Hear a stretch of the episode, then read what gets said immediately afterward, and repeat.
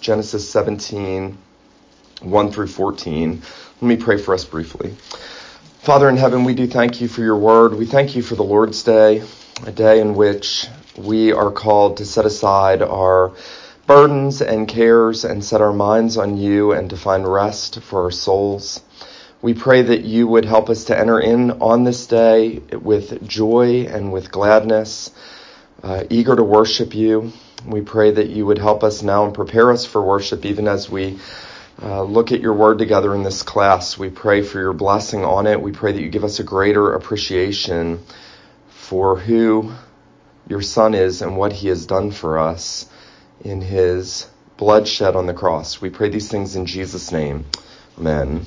Genesis 17, when Abraham was 99 years old, the Lord appeared to Abram and said to him, I am God Almighty. Walk before me and be blameless that I may make my covenant between me and you, and may multiply you greatly. Then Abram fell on his face, and God said to him, Behold, my covenant is with you, and you shall be the father of a multitude of nations. No longer shall your name be called Abram, but your name shall be Abraham. For I have made you the father of a multitude of nations. I will make you exceedingly fruitful, and I will make you into nations, and kings shall come from you. And I will establish my covenant between me and you and your offspring after you throughout their generation for an everlasting covenant, to be God to you and to your offspring after you. And I will give to you and to your offspring after you the land of your sojournings, all the land of Canaan for an everlasting possession, and I will be their God. And, and God said to Abraham, As for you, you shall keep my covenant, you and your offspring after you throughout their generations. This is my covenant which you shall keep between me and you and your offspring after you, every male among you shall be circumcised. You shall circumcise in the flesh of the foreskins, and it shall be a sign of the covenant between me and you. He who is eight days old among you shall be circumcised, every male throughout your generations, whether born in your house or bought with your money. From any foreigner who is not of your offspring, both he who is born in your house and he who is bought with your money shall be circumcised. So shall my covenant be in your flesh, an everlasting covenant any uncircumcised male who is not circumcised in the flesh of his foreskin shall be cut off from his people. He has broken my covenant. Now, circumcision is not something that we talk about around the dinner table often. Uh, it's not a conversation that we have in our Christian fellowships. Um, and, and there are good reasons for that. One of those reasons is quite obvious. God ordained a sign to go on the male reproductive organ. The other reason is the Apostle Paul makes uh, an enormous amount of theological uh, discourse on uh, the irrelevance of the, the Old Covenant sign, sacrament, circumcision, um, against the insistence of the Judaizers that new converts, especially Gentile converts, needed to adhere to circumcision and to the ceremonial laws of Judaism.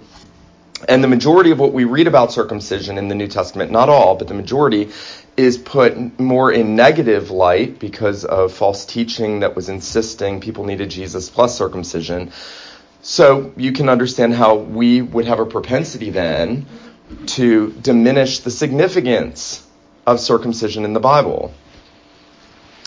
Uh, circumcision takes up a huge uh, portion of God's Word, both in the Old and the New Testament. It is the first sacrament that we read about for the visible church, for the church, the gathered, organized, visible church I know you all know that distinction. We, we distinguish between the visible and the invisible church. Uh, the invisible church is not everybody who's not there on Sunday. The invisible church are all those people who are truly united to Jesus by faith. And the visible church is that mixed multitude of professing believers and their children. That, that church begins with Abraham. That's where God first forms the visible church. There's a church before Abraham but God is creating the visible church with Abraham, and so he gives him the sacrament of circumcision as the um, sign and seal of the righteousness of faith that God had promised Abraham, that Abraham already possessed because he believed in, fit, in chapter 15. and then he's circumcised. But it is also the sign of admittance into the visible church, so that Abraham is to give it to all of his male offspring on the eighth day, and that's how you knew whether someone was a member of the visible church or not. It was sort of a, to put it not crassly, but perhaps cheaply, it was sort of like a divine tattoo. So that people were marked off. This was the seal of God, the mark of God. Um, and it had tremendous importance. Now, we're going to consider all of that importance this morning, but I want to first put this in context. We read in Genesis 17 about the institution of circumcision, that very painful day when Abraham at 99 and Ishmael at 14 and all of Abraham's servants would have to go through this. Um, I imagine that Abraham had a lot of questions about why, why, why this, why now, why, um, what does this mean? And yet, I think Abraham actually understood more than we realize because in chapter 15, when Abraham believes God's promise and is counted righteous, 15:6, you'll remember that God enters into um, uh, a covenant reminder to Abraham, sort of a confirmation of what he's already promised him in chapter 12. And there's there's what what what strange thing does God do in chapter 15? It's a covenantal act he does. The cutting of the animals, right? The cutting of the covenant, the animals on both sides. Two parties are supposed to go through. God goes through for both parties. The flaming torch and the smoking pot saying, Whoever breaks this covenant, may the malediction of what this covenant represents come on them. May they be cut apart in judgment. That's the point of the cutting. Abraham understood this covenantal uh, act and arrangement. And then we have the sign of circumcision, which also involves cutting.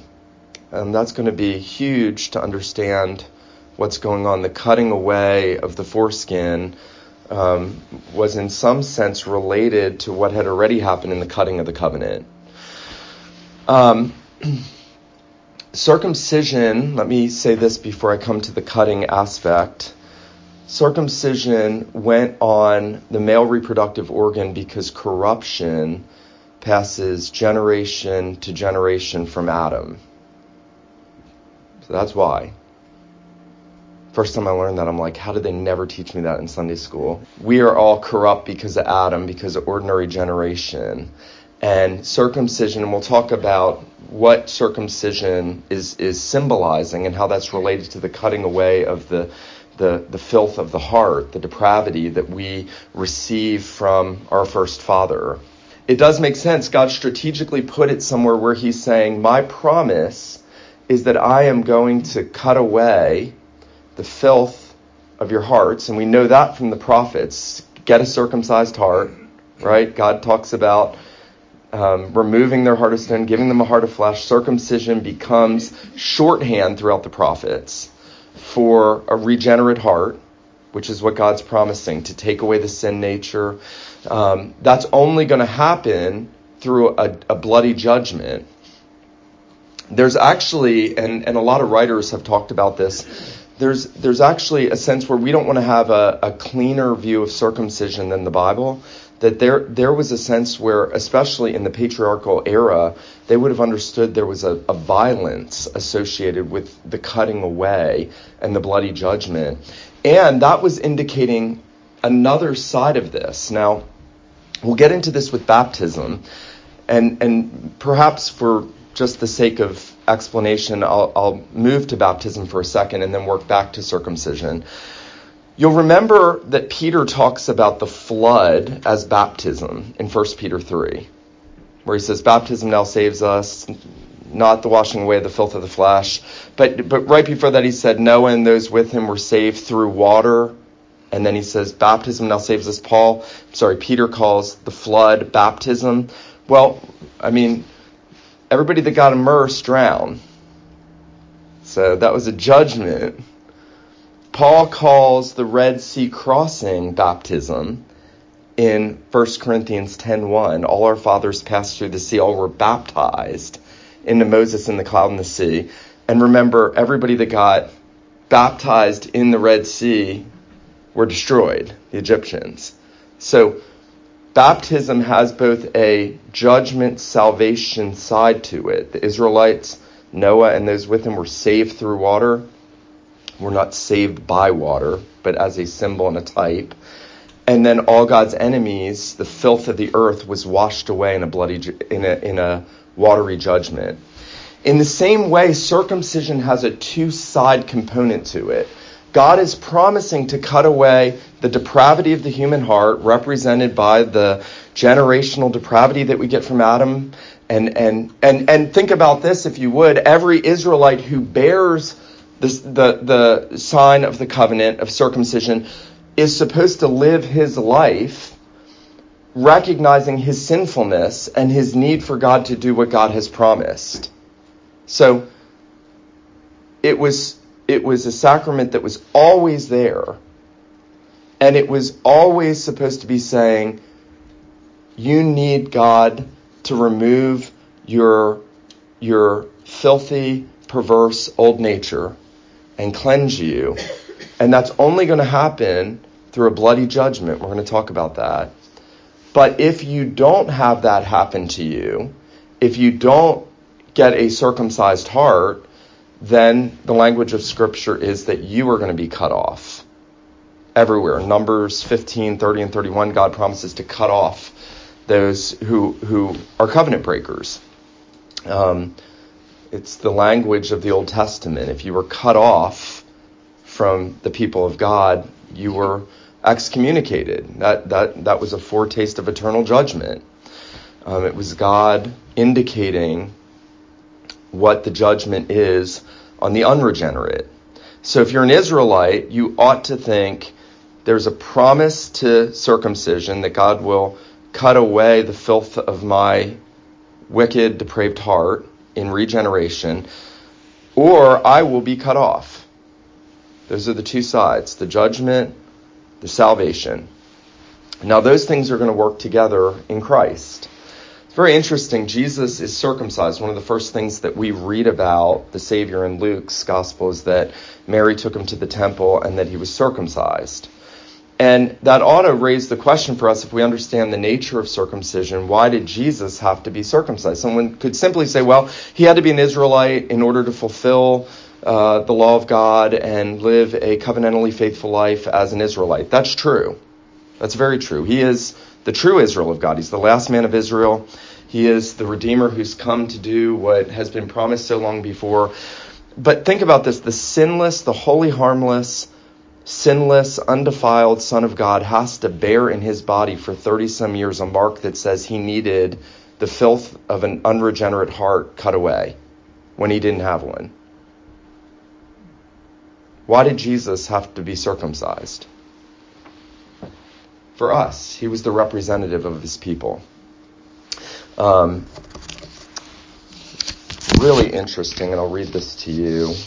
A number of years ago, I was reading uh, Jonathan Edwards on this. First thing he says is Jesus obeyed all those laws that he was subject to as he was a Jew. Thus, he was subject to the ceremonial law, he conformed to it, he conformed to it in being circumcised on the eighth day. He strictly obeyed it, going up to the temple three times a year, at least after he was come to the age of 12, which seems to have been the age when males began to go to the temple. And so Christ constantly attended the service of the temple and the synagogues. Edward's point there is that Jesus was fulfilling the law by keeping circumcision. So he was the law keeper for his people because God had commanded it. He's the seed of Abraham. He's come to fulfill it all. So, of course, he has to undergo that first of the laws. By the way, circumcision was the first of the 613 laws. Paul makes a big deal about that in Galatians, says if you tell people you've got to be circumcised for your standing before God, then you're telling them they have to keep the whole law, because it is the first of all the laws. And therefore, everything else follows, and it can't be separated from. Edward's point is Jesus undergoes that and then undergoes a, a life of perfect law keeping for his people. And then he's cut off on the cross. And I'm going to come back to that in a second. Isaiah says he's cut off from the land of the living. He's judged for our sin, cut off. Um, but this is amazing. Edwards says it was by the same things that Christ both satisfied God's justice and also purchased eternal happiness. The satisfaction and purchase of Christ were not only both carried on throughout the whole time of his humiliation, but were both carried on by the same things. Now listen to this.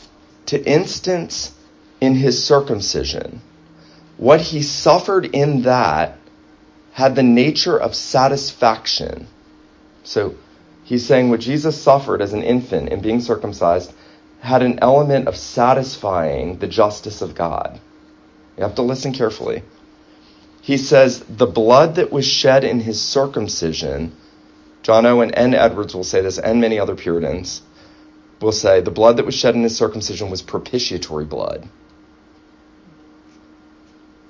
But it was conformity to the law of Moses as part of his meritorious righteousness what Edwards and Owen will say is the same blood that he shed in his circumcision as an infant is the same blood he sheds at the cross.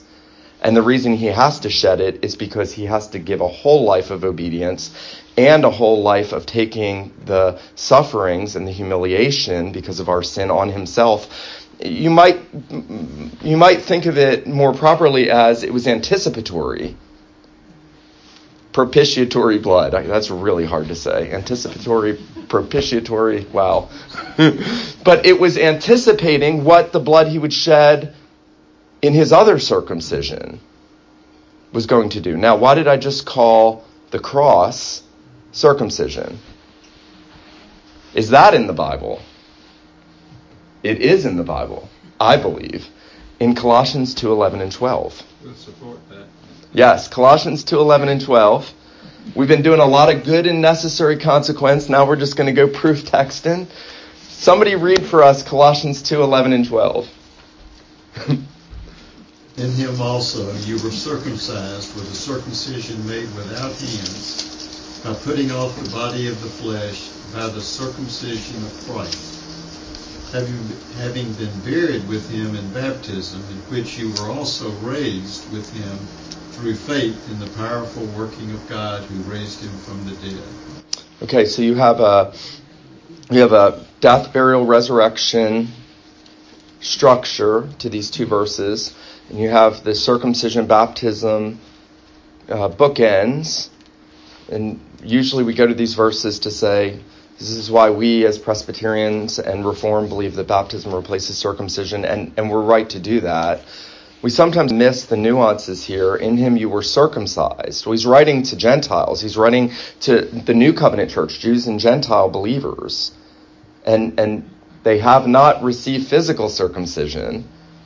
This is the church in Colossae. He's telling them you, you were circumcised. He's talking about regeneration. In him, with the circumcision made without hands, in the flesh, spiritual circumcision, what the prophets talked about the new birth is circumcision, right? The cutting away the filth of the heart. And then he says, in the circumcision of Christ. Now, some people try to say, well, that's just Christ doing it spiritually, not Moses or any of the Old Testament figures, the priest, but here it's, it's just saying the risen, reigning, ascended Christ is doing the work of heart circumcision. And that's true uh, a writer named Peter O'Brien. He's uh, Australian Calvinistic Anglican. In his commentary on uh, Colossians and Philemon, actually argues, and, and I agree with him, that when Paul says here, we were circum- circumcised in the flesh without hands by the circumcision of Christ, he's speaking about Jesus' bloody death as circumcision. Jesus will speak about his death as baptism. He says, I have a baptism to be baptized with.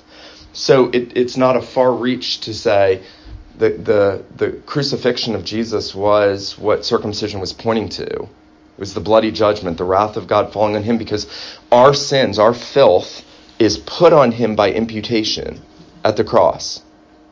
So all the sins of all those for whom he died, all of it, and it's a lot of sin is, is imputed to the Son of God. And, and God then pours his wrath out on the Son as the object of that wrath.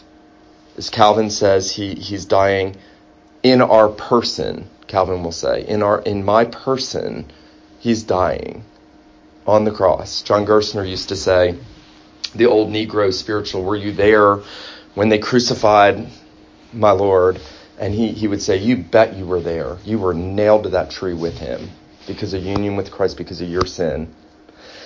So the filth of our depravity is imputed to Jesus, and then God cuts him off in the worst judgment ever. And it's a bloody judgment. And the Son is, um, as it were, um, crushed and destroyed and exiled on the cross. He, he takes the covenant curses. Paul says, not only did he get cursed, Paul says he was made a curse. It's much stronger language. Galatians 3 10 through 13. Verse 13 says, Christ became a curse for us. Not was cursed, but became a curse. He's cut off. He's circumcised. That, that's, that's, he's, it's the judgment side of circumcision so that the gracious side, the promissory side of circumcision could be ours. He gives us a new heart. He takes out the heart of stone. He gives us a heart of flesh. How's that related to what he did? Well, he purchased redemption for his people.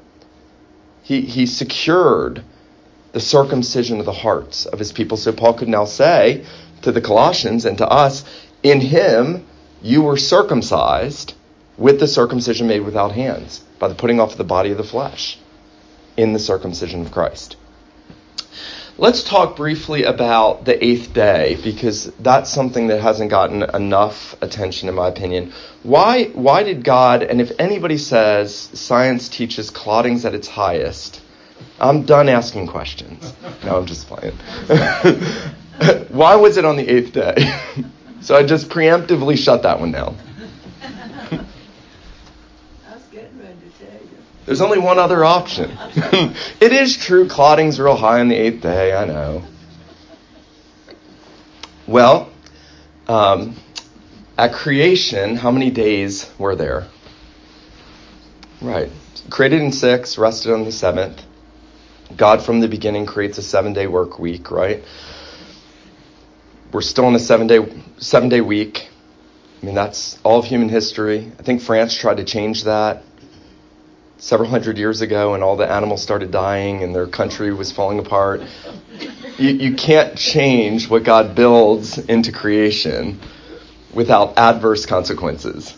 Um, so, first day is creation, seventh day is uh, rest. It's, it's, you know, it's eschatology, it's looking forward to that eternal Sabbath the writer of Hebrews talks about there, remains a rest. God rested. There remains that eternal rest. But then in our work week, it's it's one through seven, one through seven, one through seven. If one is denoting creation, what would eight on a seven day work week denote? And we see foreshadowings of this in the Old Covenant law and the Mosaic law. What what would the eighth day denote on a seven day work week? New creation. Right? If the first day is creation, the eighth day is the first day renewed. It's the new creation. So in the Old Testament, you had eighth, you had eighth day Sabbaths. Remember, they'd have like a festival all week. God said, feast, live in your tents, feed on the goodness of the Lord, and then rest on the seventh day, and then rest again on the eighth day. It was an eighth day Sabbath. So when Paul says, let nobody judge you in festivals, new moons, Sabbaths, in Colossians 2, he's most likely referring to the Old Covenant eighth day ceremonial law, the ceremonial side of the Sabbath in the Old Covenant. Um, but the eighth day is pointing forward to the resurrection and the new creation. Both Calvin and Augustine believed that circumcision was ordained by God on the eighth day to be a precursor to what God was going to do in making his people new creatures. So it went on the eighth day to say, I'm going to make you a new creation. The Son went on the male reproductive organ to say, I'm going to take away the, the corruption that passed down from Adam through ordinary generation. Eighth day, I'm going to make you a new creation, which is the whole point of what Jesus came to do. If anyone's in Christ, he's part of the new creation. He's in a new world of grace. Um, I think circumcision carries all of that with it. When we're reading details in, in Scripture, especially in the Old Testament, we do have to be careful of fanciful explanations. But God doesn't do anything arbitrarily. So God doesn't do things arbitrarily. He doesn't breathe out. If we learn anything from the New Testament, it's that everything God does, He does with very specific purposes and reasons. He's a very specific God.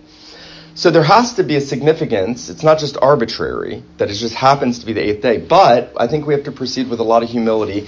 And when you read Calvin on this, I'd encourage you to read Calvin. He'll talk about how Augustine proposes this, and Calvin says, Seems good to me, makes sense to me, but you know what? I wouldn't press it. I think that's wise. Caution's always good. One other thing we can talk about, and this has caused a lot of problems throughout church history for sects and cults and you know offshoots, false teaching groups, um, lots where they'll they'll say, well, God told Abraham that circumcision was to be an everlasting ordinance. We read that this morning. But then Paul says circumcision means nothing.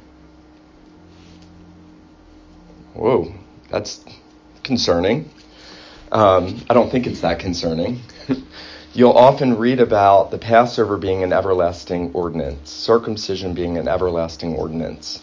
God will say, and, and some some uh, theologians will say, well, the word everlasting just means a really long time. I don't know. I don't. I'm not sure I buy that. I mean, it's clever. I think it means everlasting. How can circumcision be an everlasting ordinance, and yet in the New Testament Paul can say circumcision means nothing. And he refuses to circumcise Titus. Because it goes on the eternal Christ at the cross, and then he does it in the hearts of his people for eternity. That's how it's an eternal ordinance, which is really beautiful. Everything moves in and out from Jesus in Scripture. Everything's always moving in and out from Christ. So that if we bypass him, we're always going to end up. You could see how so many people say Judaism, not Christianity, because it says forever, and you guys don't do this. Well, no, we do celebrate, we do recognize circumcision as new creatures, right? Paul says, circumcision doesn't avail anything, nor uncircumcision, but a new creation. And as many as walk according to this rule, grace and peace be on them, even on the Israel of God, the true people of God.